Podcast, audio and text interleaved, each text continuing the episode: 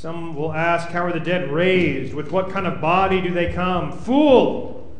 What you sow does not come to life unless it dies. Would you please pray with me?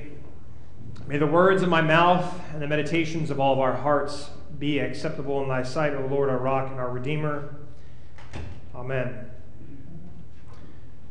A bishop in the United Methodist Church was getting ready to celebrate Christmas with his family, and he was hoping for only one gift under the Christmas tree that year, a chainsaw. A chainsaw. Because what bishop in the United Methodist Church wouldn't want a chainsaw for Christmas? It was the only thing he wanted, and so when he opened it, he was thrilled beyond measure. And it was only a few days later, it was either New Year's Eve or New Year's Day, that he was out on his front lawn with his chainsaw, and the chainsaw slipped.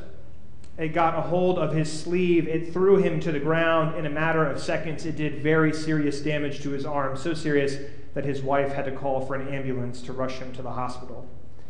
The bishop later reflected that while riding in the back of the ambulance, while the sirens were ringing in his ears, that if he died in that moment because of blood loss, that he hoped his wife would be smart enough to tell everyone he died while chopping wood for poor, hungry orphans. When in reality, he was just trimming his hedges. That didn't need trimming. It was New Year's. He just wanted to play with his new toy. But he didn't die. Though at a few moments he wished maybe that he had. He went through some very serious surgeries and was stuck in the hospital for quite some time while he recovered. And it was during his time in recovery in the hospital, one day laying up in the hospital bed wearing a gown, that a well-intentioned young chaplain walked into the room, not knowing at all that the man laid up was a bishop in the United Methodist Church. Now, this bishop had enough pastoral presence in his life to let this man talk about Jesus to him, but he motioned for him to come in anyway. The chaplain looked at his bandaged arm and said, "Sir, are you a Christian?" And the bishop said, "Sometimes." And the chaplain said, "Well, I suppose your accident caused you to do a lot of praying in the hospital." And the bishop realized in that moment that throughout his entire ordeal, he hadn't been moved to prayer even once.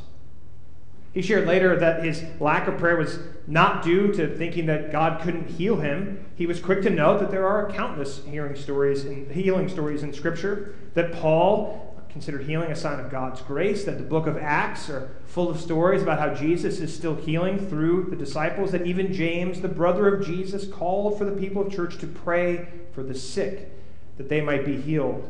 Why then was he, a bishop in the United Methodist Church, so reluctant to pray in his hour of need?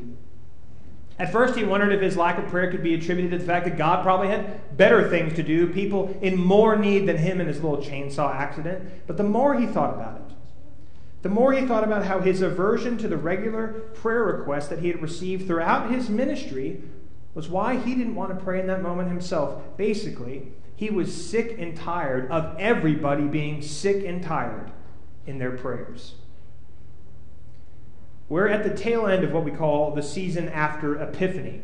From Christmas to Epiphany, the season after Epiphany. Transfiguration is next Sunday. Jesus stands on the mountain. He's transfigured before the disciples. Moses on one side, Elijah on the next.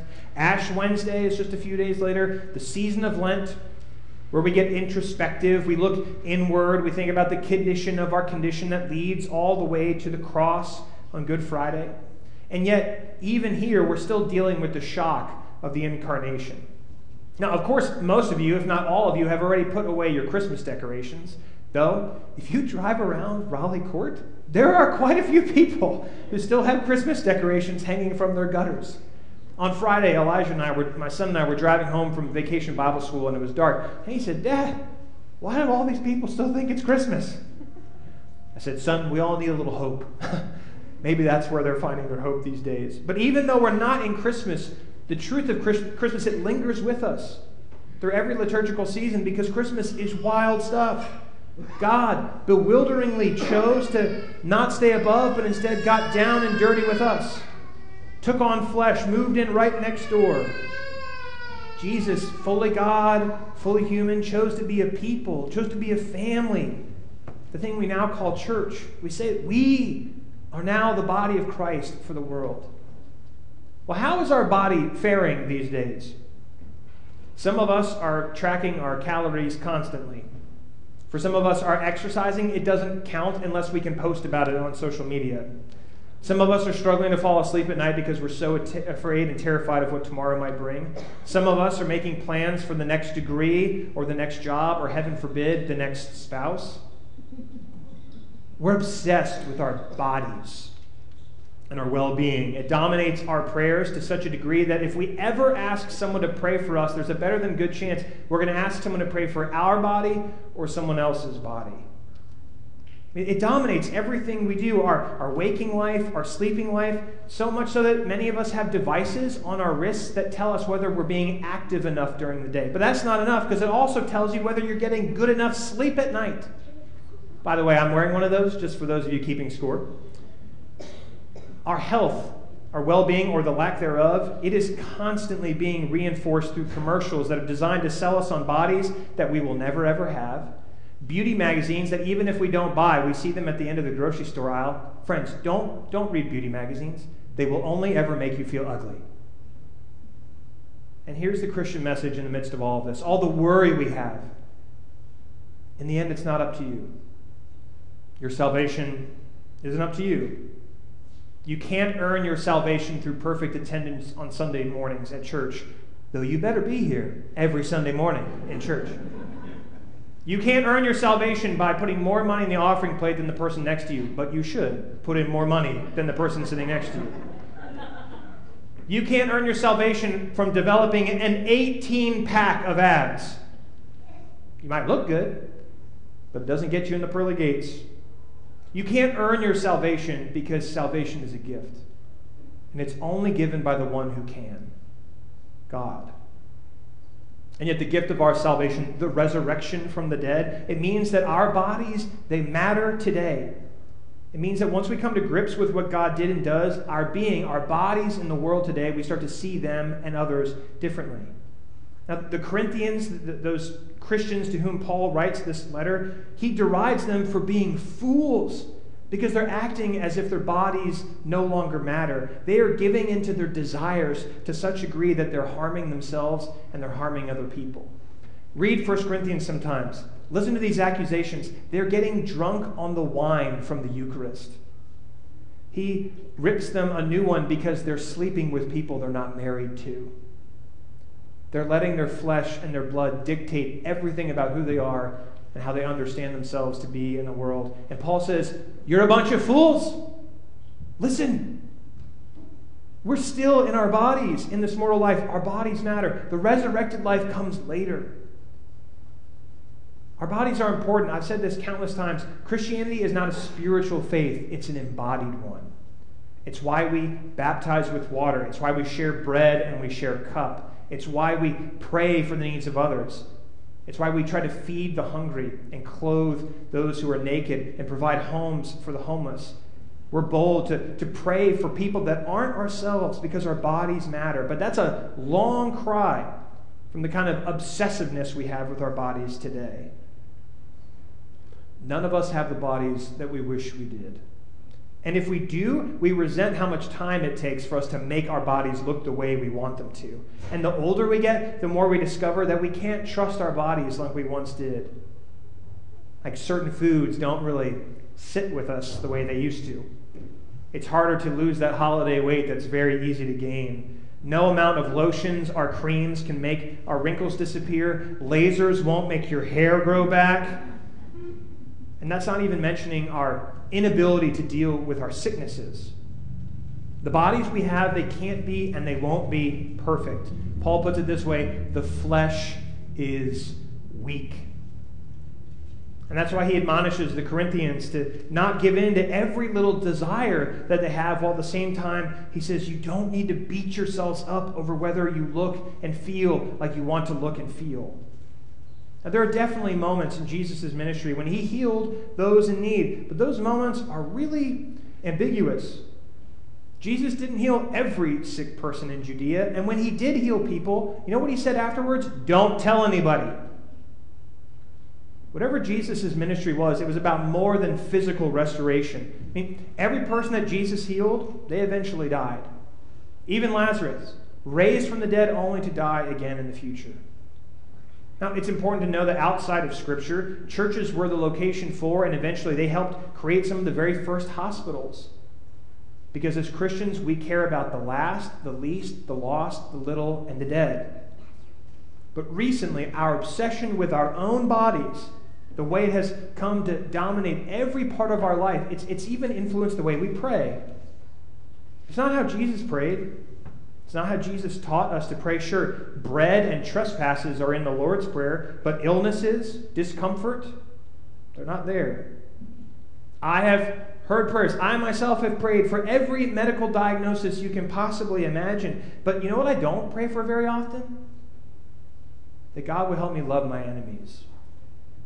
No one ever comes and knocks on my door and says, Pastor Taylor, I really need your prayer. I need your prayers. I am having a really hard time forgiving somebody. Now, I get phone calls when someone's in the hospital and someone's sick, and I will pray, and I will pray, and I will pray. But prayer is and must be more than just bringing our wish lists to Jesus.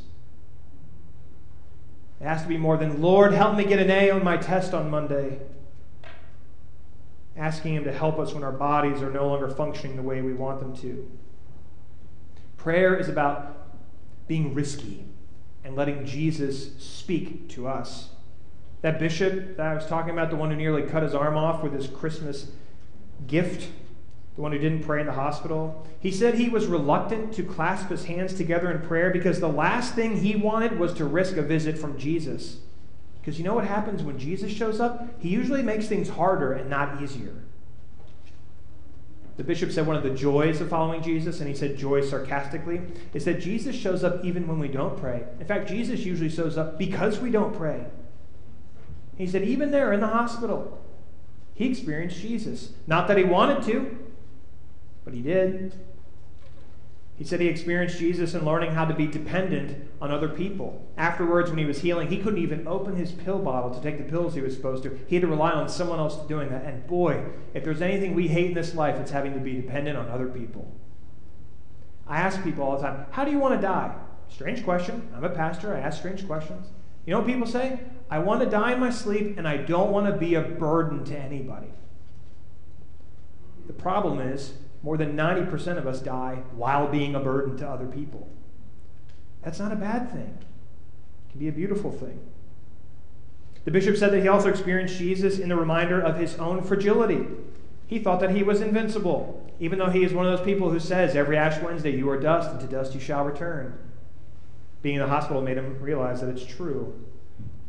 And he said finally that he experienced Jesus in the hospital as the only hope in the world that he really had. Because sitting there laid up, his arm wrapped up in gauze and ace bandages, he thought, if salvation is up to me, then I'm a lost cause.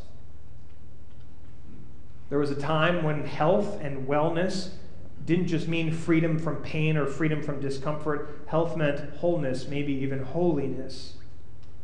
And sometimes holiness is nothing more than coming to the realization that what makes the good news good is that it's up to God and not us. Which is why it's foolishness. It's foolishness according to the world. The world bangs us over the head again and again and again with every chance it gets that we need to be self-made creatures, that we have to make our own destinies, that we have to pull ourselves up by our bootstraps. That's why grace is complete and utter foolishness. Grace is everything for nothing. Grace is divine laughter in the midst of frustration. Grace is the only thing we need and the only thing we don't deserve and the only thing God gives to us. Our bodies will fail us. We have enough people in our church who work in the hospital that will tell you how true that is. I've been to the hospital to pray for people enough to tell you that our bodies will fail us. Some of us might be fortunate enough to experience some divine healing in this life, maybe. But all of us, every one of us, has already received the greatest healing of all. We call it salvation. We don't have to do anything for it. Actually, we do maybe have to do one thing. We have to trust that it's true. And when we do that, we can trust God at God's word, then we're living in and we're living by grace. And no matter what happens to us in the midst of that trust, no matter how many things we do, no matter how many things we leave undone, if we can trust that God by death and resurrection has made all things new, then we can sit back and we can relax.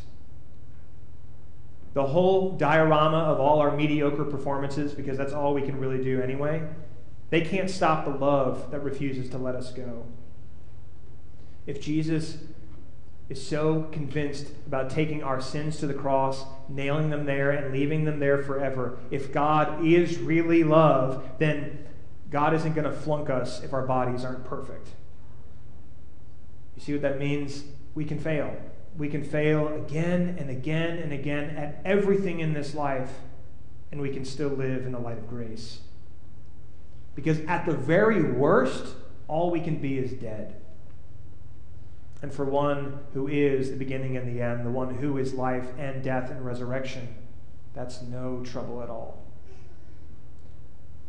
Jesus came not to teach the teachable or to fix the fixable or to reform the reformable. Jesus came for one thing and one thing only, to raise the dead. Thanks be to God. So I offer this to you in the name of the Father, and the Son, and the Holy Spirit, one God now and forever. Amen.